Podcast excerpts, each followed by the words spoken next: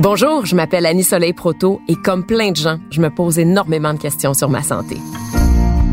La santé, quand on l'a, on a tendance à tenir ça pour acquis, sauf que c'est lorsqu'on la perd qu'on réalise à quel point c'est précieux.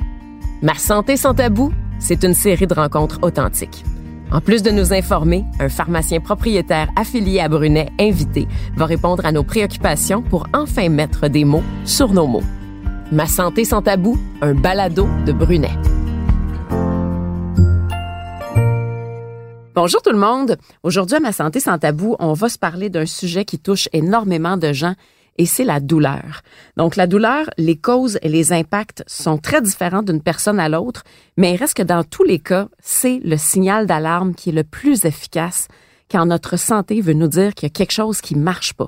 Alors, pour mieux comprendre c'est quoi la douleur, comment on peut traiter les douleurs chroniques aussi, je reçois aujourd'hui David Gauthier, pharmacien propriétaire affilié à Brunet. Bonjour David. Bonjour Annie Soleil.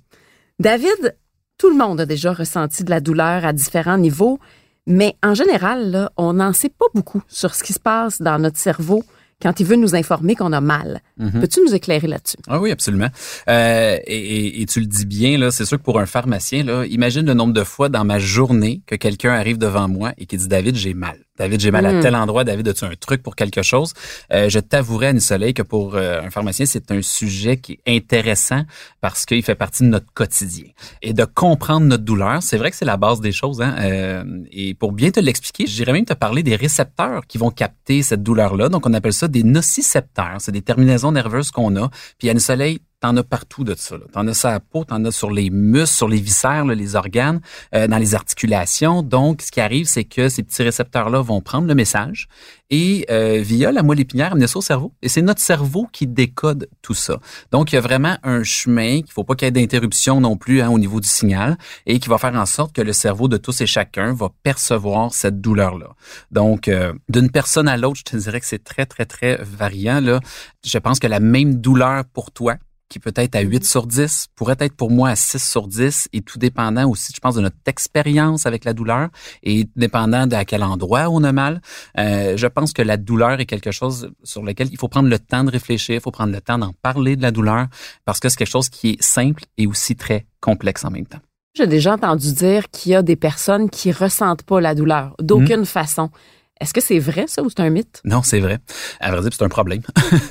euh, parce que je pense qu'il y a des auditeurs qui pourraient dire, hey, c'est le fun, là, tu perçois pas la douleur, puis euh, je vais mieux me sentir. Ben, dans les faits, ça pourrait être un problème, là, juste à penser à un enfant qui met la main sur le poil. Ah, oui. Comme je disais, le petit récepteur, là, tu sais, tantôt, quand je parle du récepteur de la moelle épinière du cerveau, là, faut pas qu'il y ait une interruption nulle part. Donc, oui, il peut y avoir une interruption quelque part qui fait en sorte qu'on ne la sent pas. Par contre, la main qui est sur le poil, ben, il va avoir quand même des dommages au tissu. Donc, ça peut créer de graves problèmes si la personne ne ressent pas la douleur. La douleur nous est très utile. Une soleil, la, douleur le fait en sorte qu'on va la retirer de notre main, on va se protéger contre un stimuli parce qu'on ressent la douleur. Donc, elle est très utile dans beaucoup, beaucoup de circonstances. Moi, j'ai un oncle qui a été amputé récemment à cause du diabète. Et là, on a amputé sa jambe au complet. Et mon oncle Renaud me dit qu'il sent encore de la douleur, mhm. même si sa jambe est plus là. C'est comme une douleur fantôme. Ça. ça. aussi, c'est le cerveau qui joue des tours. Et voilà, exactement. Donc, le membre qui est plus là, finalement, c'est vraiment un, mauvais message que le cerveau va recevoir. On appelle ça des douleurs neuropathiques. Euh, les douleurs neuropathiques sont des douleurs qui sont difficiles à contrôler, malheureusement. On a un arsenal thérapeutique, on a beaucoup d'options de traitement, mais effectivement, les douleurs fantômes sont réelles.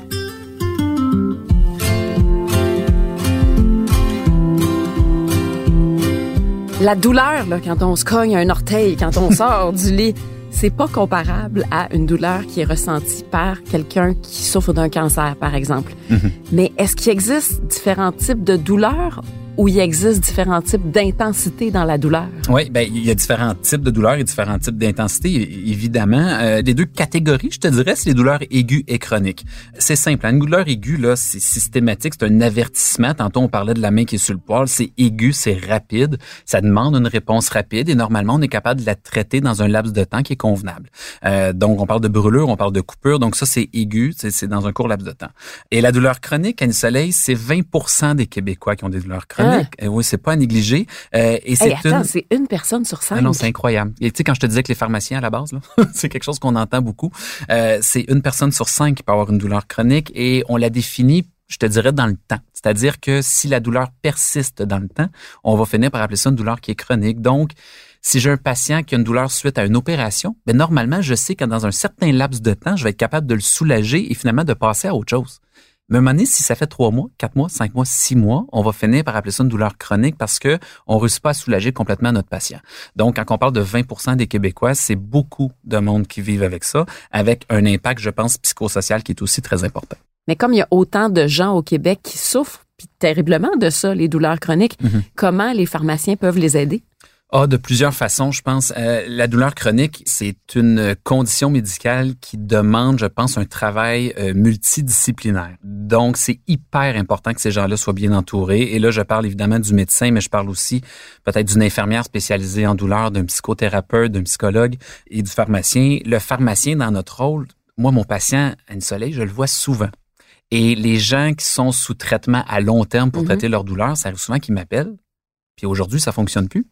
Puis ah. demain, ça va peut-être fonctionner mieux, mais donc on les aide à, excuse-moi l'anglicisme, à manager leur prise de médicaments, donc à adapter euh, leur médication jour après jour, parce que une personne qui a une douleur chronique, ses journées varient tellement. Ils peuvent passer 4-5 jours que ça va super bien, puis oups, le cinquième, le sixième jour, pour aucune raison qu'on est de s'expliquer souvent, la douleur revient en force. Donc, la pharmacie, on est là pour s'ajuster avec eux, pour trouver euh, une façon de régler leurs problèmes. Et autant de médicaments que de mesures non pharmacologiques, nous, on a plein de trucs pour l'aider. Également, je te dirais qu'on devient un bon lien avec son médecin. Donc, dans des causes que ça fonctionne pas, moi, des fois, je suis capable de rejoindre le médecin plus facilement. Le but ultime, c'est d'aider notre patient. Donc, écoute, au quotidien, on est très important pour les douleurs chroniques, ça, c'est sûr.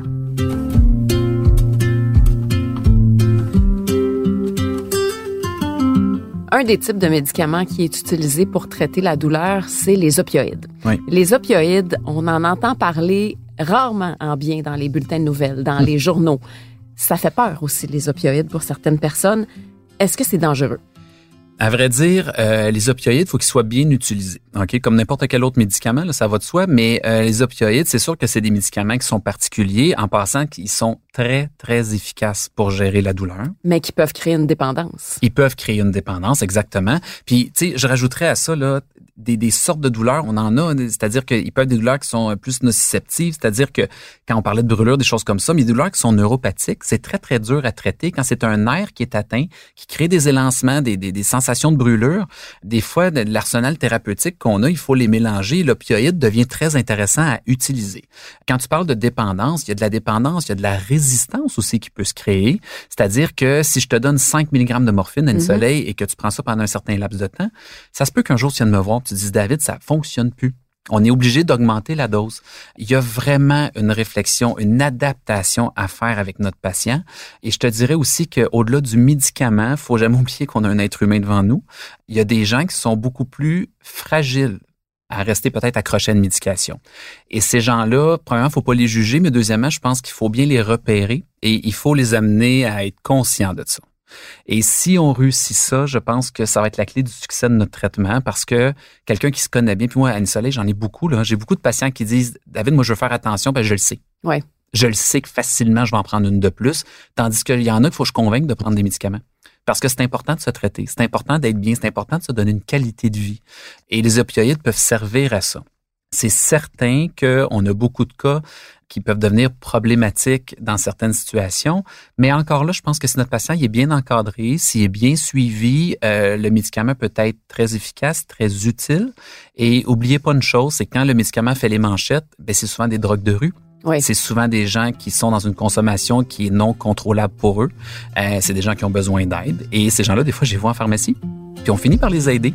Fait que c'est une molécule qui est particulière, qui est très efficace, qui demande un suivi particulier, mais en même temps, je pense qu'elle est nécessaire dans le traitement de la douleur.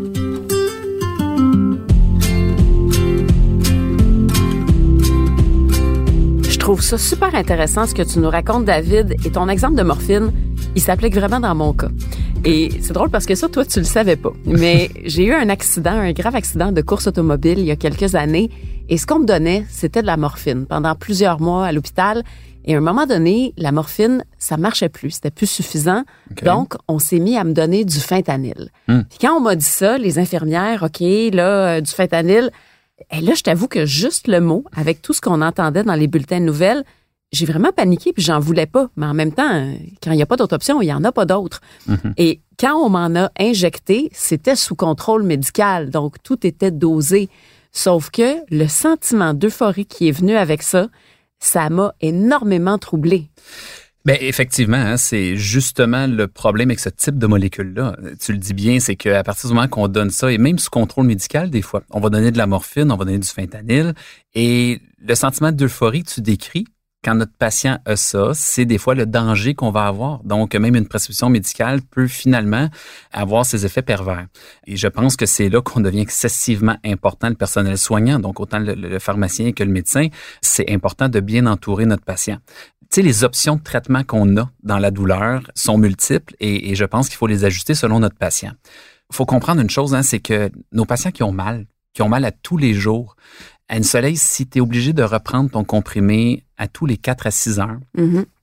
ben des fois, ça se peut que tu vives ta maladie plus difficilement que si, par exemple, tu as un timbre à mettre sur la peau. Ou que, par exemple, je te donne un comprimé juste le matin puis le soir, qui a une longue action, qui va te soulager toute la journée. Je pense sincèrement qu'il y a vraiment un aspect psychologique, psychosocial aussi à faire attention. Il faut être sensible à ça. Et à ce niveau-là, on devient, je pense, hyper important dans le suivi du traitement, dans la discussion qu'on peut avoir avec notre patient pour améliorer son quotidien, finalement. Puis ça, dans l'amélioration du quotidien, tu vois, moi, je viens de le voir avec une amie qui vient de mourir d'un Mm. cancer très agressif à 18 ans seulement. Mm. Et quand on lui a donné des patchs de fentanyl en fin de vie, Mm. ben, c'était la seule chose qui réussissait à la soulager. Donc, on peut aussi beaucoup améliorer le sort de plusieurs personnes avec ça. là. Dans son cas, elle, on l'a aidé. Donc, tu sais, quand je te dis que c'est pas un mauvais médicament, c'est pas un mauvais médicament quand c'est utilisé à bon escient. Donc, quand on fait la bonne prescription, quand on fait le bon suivi, quand on fait attention, c'est une bonne molécule, mais en même temps, c'est une molécule qui a son effet pervers chez certaines personnes. Donc, euh, c'est pour ça que ça demande un suivi qui est particulier, mais as tout à fait raison. Des exemples de personnes qui ont réussi à soulager avec ça et euh, d'améliorer leur quotidien, ils sont nombreux. C'est juste qu'il faut le faire comme il faut pour être certain que ces gens-là, on les garde finalement euh, de la bonne façon en santé. Mais je trouve ça vraiment rassurant de savoir que quand on prend nos doses correctement, les choses devraient bien se passer, Mhm. même quand au départ, on peut avoir une inquiétude ou un a priori sur un médicament en particulier. Sauf que dans le cas où une personne âgée oublie, par exemple, de prendre une pilule et qu'elle en prend deux le lendemain pour compenser sa dose, ou si notre chum se trompe de pot de pilule, qu'est-ce qu'on fait dans ce temps-là? Hmm. Il y a une solution à ça, à vrai dire. Il y a de l'analoxone qu'on appelle, euh, qui est disponible en pharmacie. euh, et un fait important, c'est que c'est gratuit. Donc, les pharmaciens, on donne ce qu'on appelle un kit de naloxone. Euh, moi, j'encourage les gens qui consomment des opioïdes ou qui ont des gens autour d'eux qui en ont, d'avoir ce kit-là à la maison. Donc, c'est carrément un antidote à la morphine. Ce qu'il faut savoir, c'est que quand on n'a jamais pris de morphine et que du jour au lendemain, on prend une grosse dose, le risque qu'on a souvent, c'est une dépression respiratoire. Euh, donc, ça peut être assez grave. Il faut agir rapidement. L'analoxone permet carrément de, contrecarrer cet effet-là, de libérer ce que j'appelle les récepteurs où il y a la morphine. Donc, ça enlève l'effet. Alors, c'est disponible. Alors, tous les gens qui sont à risque autour de vous ou euh, les gens qui consomment devraient avoir ce kit-là. C'est facile de se le procurer, donc je vous encourage à le faire.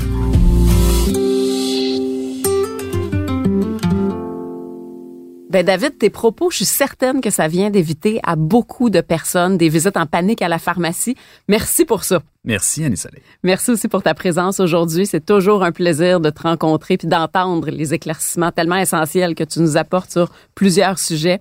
Et merci à vous également d'avoir été à l'écoute. Et je vous invite à aller sur la page Facebook de Brunet pour nous poser toutes vos questions sur les enjeux de santé qui vous préoccupent. Vous pouvez aussi vous abonner au balado Ma santé sans tabou. Et pour ça, ben, vous allez sur le site web de Brunet. Vous allez sur Cube Radio, sur Apple Podcast, Google Podcast et Spotify. Je vous invite aussi à partager le balado. Merci beaucoup. On se retrouve bientôt avec un autre sujet.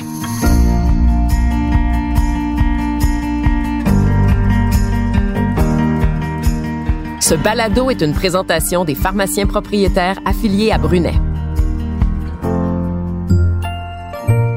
Il est à noter que les pharmaciens sont les seuls responsables de l'exercice de la pharmacie.